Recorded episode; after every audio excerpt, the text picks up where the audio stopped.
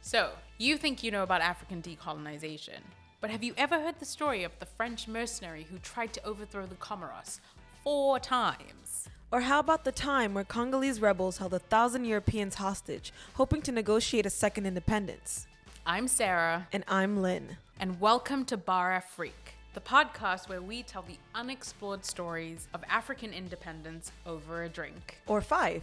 We'll be dropping episodes weekly, so listen wherever you get your podcasts. See you then.